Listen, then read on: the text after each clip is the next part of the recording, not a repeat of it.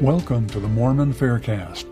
I'm Ned Scarisbrick, and one of the many volunteers of Fair Mormon who help those with faith issues. These podcasts will be a series of nine episodes done by Karen Trifiletti from the I Believe podcast.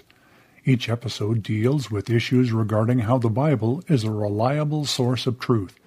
These podcasts are used by permission of Karen Trifiletti and the I Believe podcast group.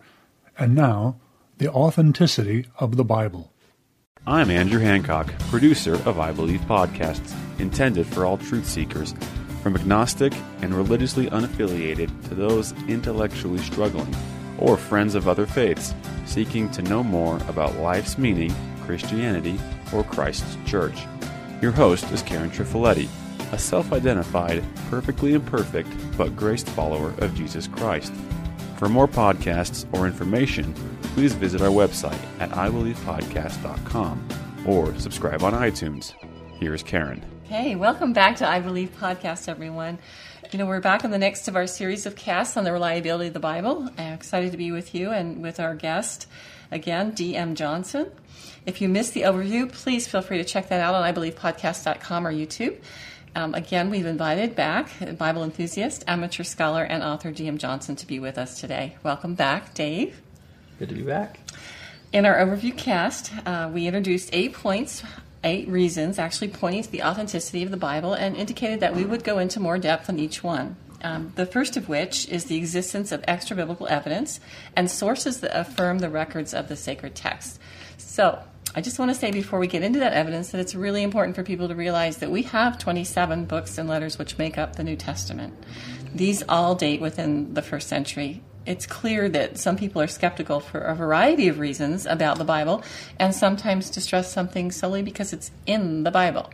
Let's address that first and then we'll move on to the extra biblical evidence. Dave. Yeah, you're exactly right. I mean, we have people, the overwhelming uh, number of scholars out there in the world today date, even the atheist and agnostic scholars date the Gospels within the first century, before 100 AD. And so it's possible for, for people to start out and just treat it uh, like an ancient set of literature. Uh, when you go through the extra biblical evidence, uh, it just underscores the fact that there is a lot of data outside the Bible that shows at least a historical coherence with the Bible. As we mentioned in our last uh, cast, we have facts from outside the Bible that give us a story storyline that's congruent with the New Testament. So we'll talk about the figures in the New Testament which are tested outside the Bible. Okay, well, let's just dive in then. Um, I think, as you and I have agreed, Dave, that it would be good for our listeners to understand some of the misunderstandings and misinformation around each of the points that we're considering. So we'll provide some solid context about the author and the subject, because a lot of times, you know, without that context, truth quote falls into the street, as the scriptures say error can kind of display as truth, right, Dave?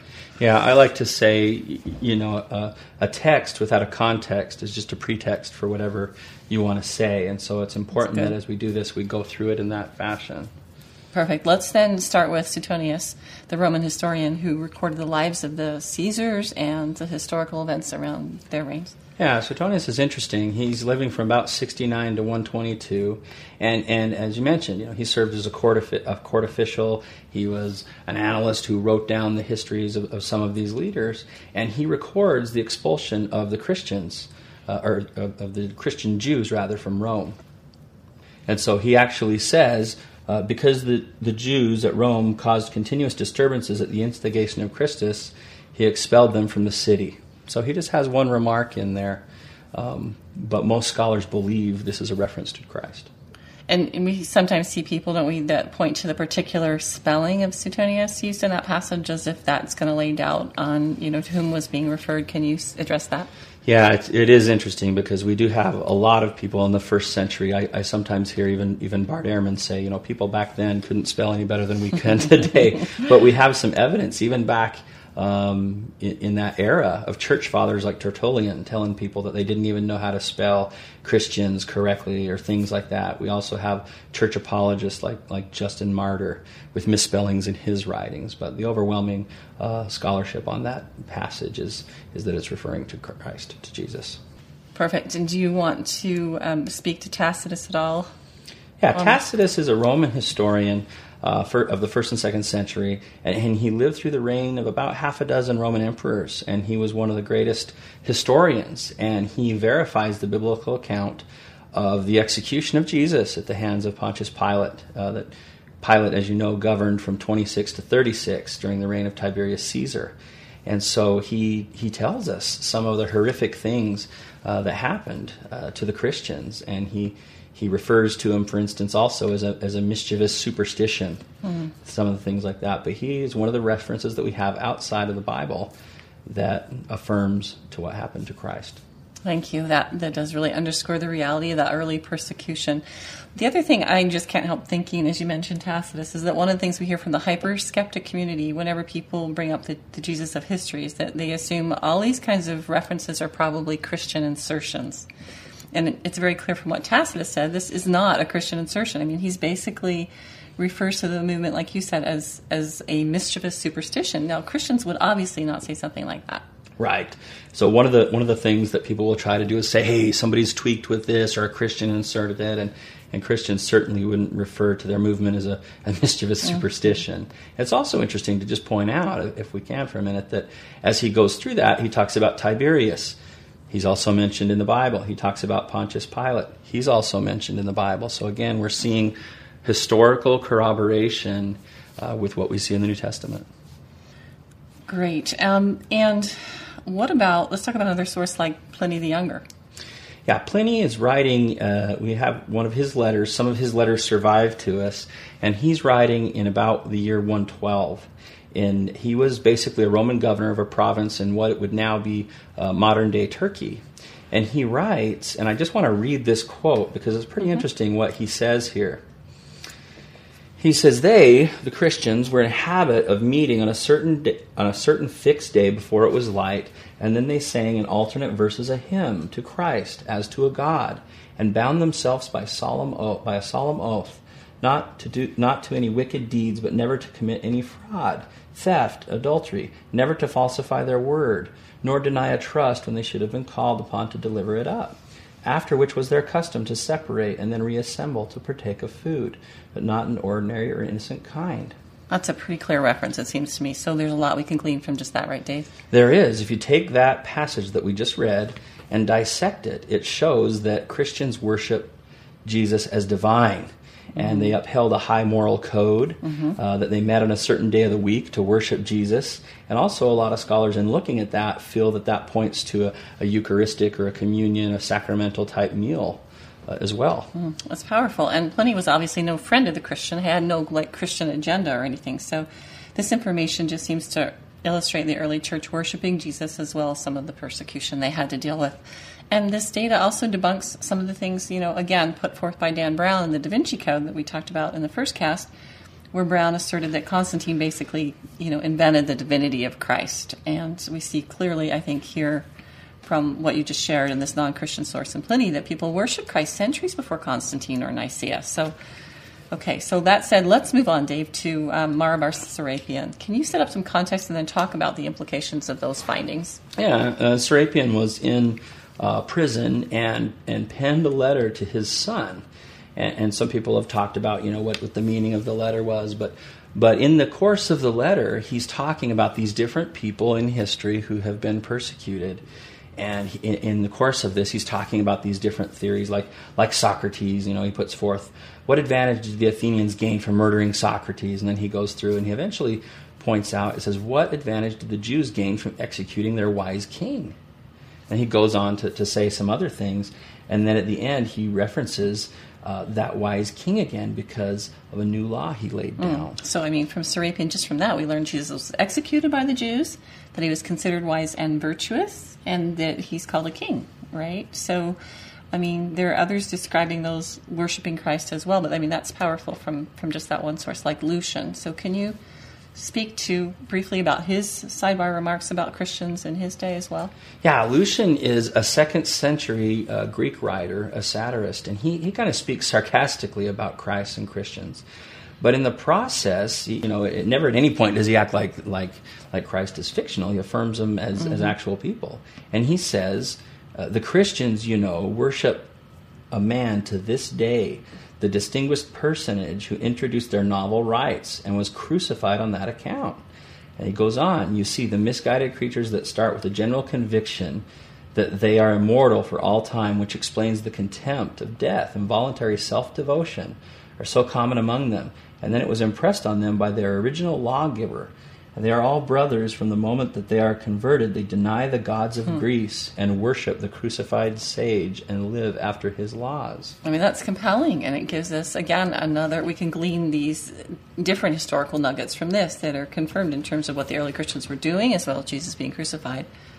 Yeah, I mean, he, he points out that Jesus was worshipped by the Christians. He introduced rites or sacraments or ordinances, if you want to call them that. He's, mm-hmm. he, he, was put to death, and that the Christians denied other gods.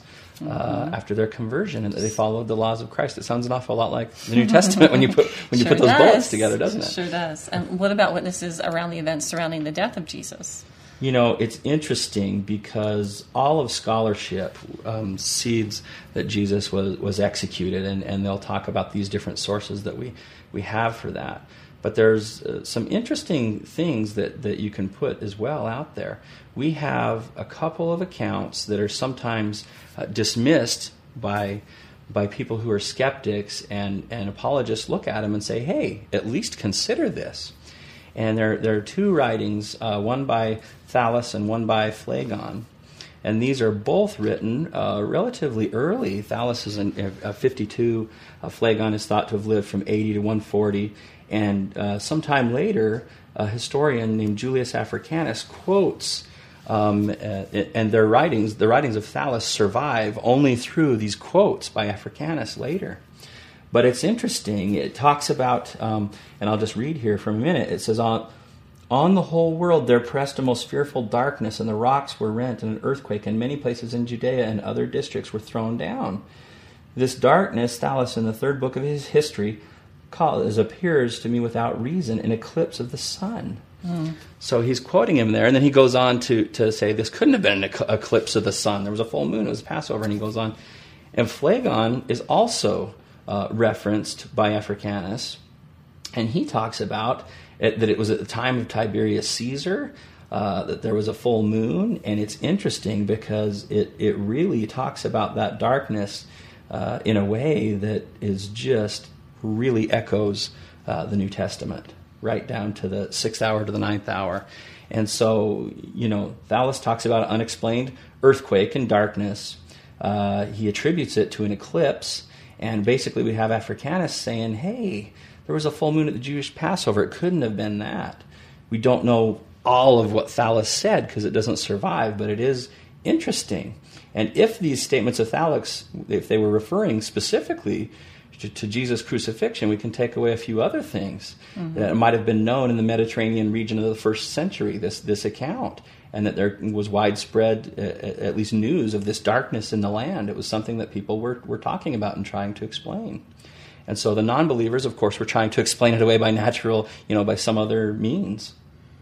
I think that's powerful, those, those two together. And, and um, you know, uh, obviously some will still refute this, saying that the reference is disputed since Thallus and Phlegon Phlegon um, didn't explicitly reference Jesus, but again, it's interesting to note. I think you've, you've, already said it well that their description fits in perfectly with the biblical account. So if we look at Matthew 27, talks of an earthquake at Jesus' death all of the synoptic gospels have their respective accounts of that darkness that was just so compellingly described there. So, I mean, Matthew 27, Mark, we'll put these all in the transcript for those that want to look at them.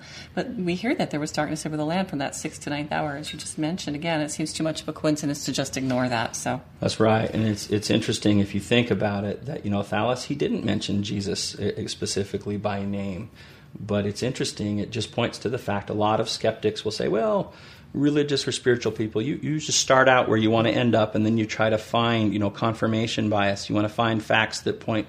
And I think that that may be true in some cases with some folks, but it's also true of people who are hyper skeptical. They start out, nope, this can't be this because it didn't do this. It can't be this. And if you just look at history comprehensively, uh, with some of this evidence and treat the New Testament uh, with not a negative bias or a positive bias, I think the facts uh, wear Fall out. in line. Yeah. Mhm. Thank you. Let's move on to Josephus, Dave. It's interesting, you know, to me that the level of scrutiny and attack the critics focus around, especially one of these, one of the passages from Josephus. And if anyone listening isn't familiar with him, Josephus was a Romano Jewish scholar and historian born in Jerusalem, and his works are just have so much material about groups and customs and individuals, including, of course, Jesus. Um, and yet, we want to, we want you to know, and we want to underscore that even many liberal scholars who aren't Christian, um, textual critics, affirm that there's a core nucleus of material about which Josephus recorded. Um, and I'd like to read a passage from Josephus, Dave, and then have you address maybe some of the controversy that surrounds it, if that's okay. So now around this, this time lived Jesus, a wise man, for he was a worker of amazing deeds and was a teacher of people who gladly accept the truth. He won over both many Jews and many Greeks. Pilate, when he heard him accused by the leading men among us, condemned him to the cross. But those who had first loved him did not cease doing so. To this day, the tribe of Christians named after him has not disappeared. So, will you speak to this controversy around Josephus? Yeah, the controversy, and it's, it's interesting. We touched on this in the overview cast about how many copies do you have and how close are they. And so there's a couple of different variations of this passage.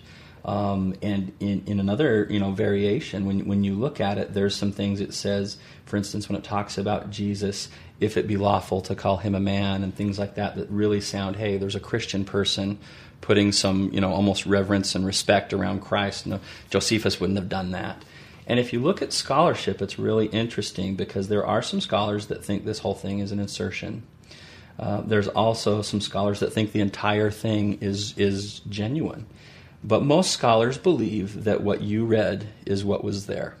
Uh, there's there's some other phrases that are added appear to have been added in, and uh, we can tell that we have a core nucleus. And the reason that scholars have come to that conclusion, most of them, not all of them, there's some that believe, like I said, that that it's totally genuine, and others that think it's a total insertion. But really, there are no surviving copies of Josephus that don't have that reference in some form. In fact, we have some um, from other areas of, of the world that don't have those extra, what, what people think are dubious Christian pieces put on there. And so that's where most scholars have come to hey, there's a core nucleus here. He clearly mentioned at least the fact that Jesus was there, and, you know, and, and that he died.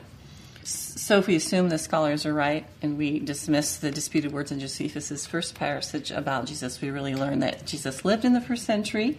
He performed wonderful works, miracles, we could say. Some believe Jesus to be the Christ. He was a teacher. He had many followers. He was tried by Pilate. He was crucified. He was the founder of Christianity. I mean, those are some core tenets right there. There, is, and it's also important to, to talk for just a minute about.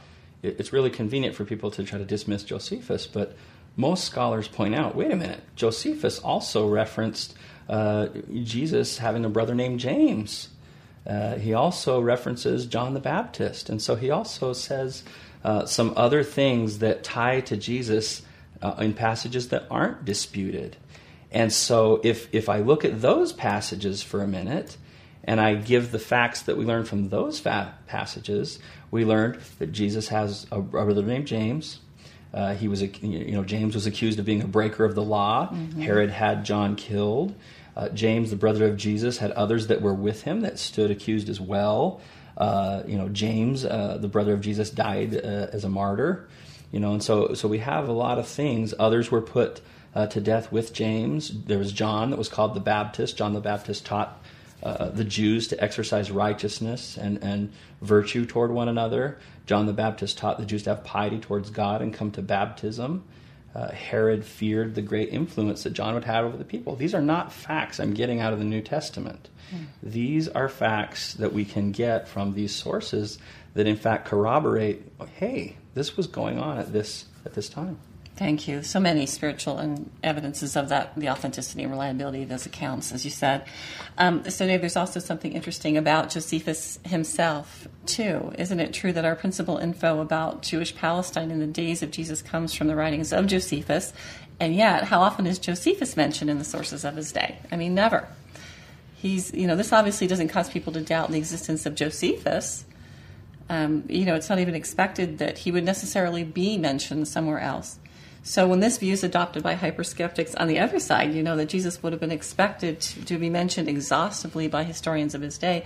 It's kind of made out of more of ignorance and emotion, I think, not by looking at the norms of the day in terms of what they used to document. Can you speak to that myth and debunk that a little bit? More? I can, and, and I'm going to uh, paraphrase uh, what Bart Ehrman said uh, when he did a reading for his. He wrote a book called "Did Jesus Exist?" and here's the same author that we talked about that that caused so much uh, you know angst over over the biblical transmission. He also wrote a book called "Did Jesus Exist?" and put forth very very uh, compelling arguments for the existence of Jesus, which then of course made some of the mythicists and the atheists upset.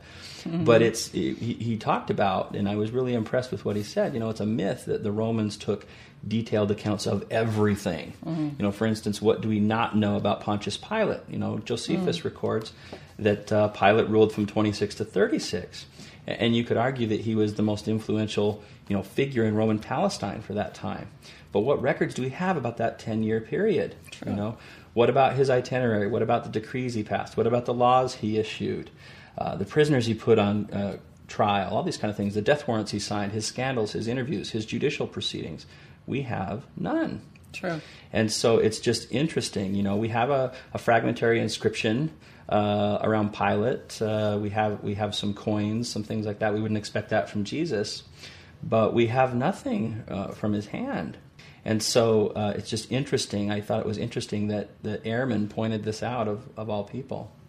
So we have more information about Pilate than almost any other governor of Judea uh, in the Roman times. And so it really is a modern myth to say that we have extensive Roman records from antiquity that surely would have mentioned someone like, like Jesus. He was not in the aristocratic, you know, one of the aristocrats up, up there that was in that group. And so it's actually remarkable what we do have about uh, Jesus. As Ehrman put it, you know, what are the chances that a lower class Jewish teacher would be mentioned? You know, almost none. And as as he puts it, it's it's barely relevant to the conversation, but yet we still have people who are really emotionally invested in wanting to say that, that Jesus didn't exist. Thank you. Thank you. So, as you said, it's remarkable he was mentioned as many times as he was, given um, the social and economic class. So I know we have some sources, Dave, who are not in the Bible who are Christian. I want to go over these, but I'd like to know what you'd say to those who simply dismiss authors doing, um, you know, based on some bias, just saying that they're biased Christians. I think you addressed it a little bit before. Yeah, I think it's important for us to acknowledge that everybody has bias. Uh, every person has bias, and I think people need to, to challenge their bias. But to just dismiss somebody based on that bias is wrong. You know, Craig Blomberg and other scholars have said, hey, you know, we have a whole lot of records from the Jewish Holocaust from the Jews uh, because they were there. Uh, do they have bias? Yeah, they do, but that doesn't mean that they didn't experience what they experienced. And so, if we're just being uh, intellectually honest with ourselves, we need to come at things understanding that people have bias and, and look at it in that way. But if we look at, at what we see from these early church fathers, uh, it is quite remarkable. And I'll just go through them and kind of summarize. We had uh, Papias that was there uh, early in the church in the first and second century. We have Polycarp, we have Ignatius, and we have Clement. And, and these church fathers, if we just look at the first three, from Poly, or if we look at Polycarp, Ignatius, and Clement, we have nine epistles that cite and quote Paul almost a hundred times. Uh, they cite 12 of the 13 epistles, uh, you know, that are there that are attributed to Paul. They cite the Gospels well over 100 times. And so this gives us 200 citations, uh, or roughly around 100 AD for the New Testament. And so for people to uh, try to late date uh, the Gospels. This is one of the reasons that, that even the skeptics will admit, okay, these were in the first century, is because we have such a good record of these people who were quoting uh, from from the New Testament and treating it uh, as scripture at the time. Thank you. I said at the very least, it shows, like you said, an early awareness of these New Testament documents and not the, Gos- the Gnostic text, which is interesting, which we sometimes hear about, right? So that's kind of another little side note there that reinforces that canonical versus Gnostic gospel discussion that we were having before. That's exactly right. We have solid evidence for the four gospels that they were used very, very early on. In fact, one of the early church fathers says they were as sure as the four points of the compass. He talks about that. So it wasn't like they had these you know all of these gospels and they're throwing some in the fire and putting in these ones because it said what they wanted. No, these were the four early historical accounts that people thought uh, were authored by the apostles and went back to Christ. Great. And I think it's also telling that a lot of this evidence comes from letters going back and forth from different individuals. So um, let's talk about some examples where we had an early person who was defending Christianity and maybe somebody who was opposed or against it, like Justin Martyr. Maybe you can speak to him first, Dave. Yeah, Justin wrote some letters uh, defending Christianity. He was he was probably the first real vocal apologist outside the New Testament that we see a lot of his writings and he's living from uh, 100 to 165 CE. And um, we have three of his letters that are pretty much unanimously accepted to be authentic. And he defends the Christians, and he speaks of his conversion. He speaks of of Jesus. He talks a lot about his different teachings. And one of the sayings that he says that I, I find uh, you know really important is he said, "We have not believed empty fables or words without foundation." And so he goes on to you know he defends the different things that the Christians were were believing at the time. You gotta love it. And let's talk about somebody who we know had an agenda against Christianity and wrote against it, like Celsus, who wrote not just a letter but an entire work attacking Christianity. Can you highlight some of his content? Yeah, he did, and we know about Celsus through a church father named Origen. Kind of like in the situation with Thallus, we only knew about him because of Julius Africanus. Here we have a here we have a situation with Celsus. We know about him through a church father named Origen, who was writing back uh, a response. And so it's interesting because we know that Celsus talked about, you know, he made reference to, to the virgin birth, to the wise men, to the slaughter of the infants, the, the flight to Egypt, Christ's baptism, the election of the disciples, the healing of the blind, the denial of Peter, the death, the resurrection. And of course, he was, he was an enemy to Christianity. He, he perverts and abuses all of these things. But it's interesting that he, you know, yeah, he tried to talk, he tried to dismiss uh, the miracles of Jesus by saying maybe he learned sorcery when he's Egypt and different things like this. But he was an enemy that was out there. He knew he was a real historical person. Yeah, exactly right. He did. Mm-hmm. Um, there are also, you know, over thirty people mentioned in the New Testament who are uh, mentioned outside the New Testament in a variety of non-Christian sources. Um, can you can you address that a little bit? Yeah, we have we have well over thirty people who are who are mentioned um, outside the New Testament in non Christian sources. And so, in addition to Jesus, um, we have, you know, as we mentioned before, we have Herod, we have, we have Caiaphas, uh, we have Herod Philip. Uh, we have John the Baptist. We have James, the brother of Jesus. A lot of people don't know this. We have things from inscriptions. We have things from Josephus, from Tacitus, uh, from Pliny and Suetonius, who we talked about before. And so it actually surprises a lot of people that we have uh, so many folks who are attested outside the New Testament as well as inside the New Testament. And if I could just talk about these contours really quickly and kind of review them, I think it's key. Um, that I just want. This is from the sources we've already gone over. I just want you to think if you're listening to this, these are things that we're compiling not from one source, but it's really a mosaic of all the sources that were around at the time. Facts from outside the New Testament. And you tell me, you think to yourself as you're listening to this, does this sound like the New Testament? First fact Jesus was the founder of the Christian faith. Uh, Jesus lived in Judea. He was a teacher. Uh, there was a John who was called the Baptist. Herod had John killed. John the Baptist taught uh, the Jews to exercise righteousness and virtue towards one another. Uh, Jesus had a brother named James. Jesus performed miracles and was a healer. Jesus was crucified during the reign of Tiberius Caesar under Pontius Pilate. There was an earthquake and darkness at the time of Jesus' crucifixion. The followers of Jesus believed he had been raised from the dead. Uh, the followers of Jesus met on a certain day of the week to worship him. Christians had conflicts with Rome due to their beliefs. Christians were tortured and killed because they wouldn't deny Christ. If you just look at these extra biblical sources, we can paint a portrait that is much congruent with the New Testament. And uh, again, we have all these people that are mentioned outside the New Testament that give us additional corroboration. I think it's powerful. And and we will post a chart just for our listeners if you want to go to the website at ibelievepodcast.com with a transcript of these over 32 people from the New Testament, as Dave said, who were mentioned outside the New Testament in non Christian sources. And you can see the pattern, the corroboration there, and then study it for yourself. Thanks so much, Dave, for being with us. It was good to be here today. Again, we invite our listeners to go to the Bible itself and to read and inquire. Uh, check out these sources again and ask questions. We'd love to hear from you. If you have any, um, this is part two in a cast on the series of the reliability of the Bible as a, a source of divine truth. We hope that you will engage the discussion on Facebook or social media. Um, send in some questions or comments to ibelievepodcast.com. The next part in this series will be discussing uh, manuscript evidence behind the New Testament. We hope that you'll join us for that and come prepared. And uh, you know, send us in some questions in advance if you like. We hope that you'll join us. May you be blessed in your own spiritual journey as well. Take care. Thank you for listening to I Believe Expressions of Faith with host Karen Trifiletti. For the video of this podcast, visit our website at ibelievepodcast.com. Like us on Facebook at facebook.com slash ibelievepodcast.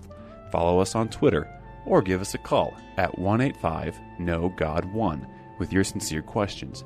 Karen would love to hear from you. If you like this podcast, you can help support it by subscribing to it in iTunes or writing a review. Post a link on your blog or Facebook page.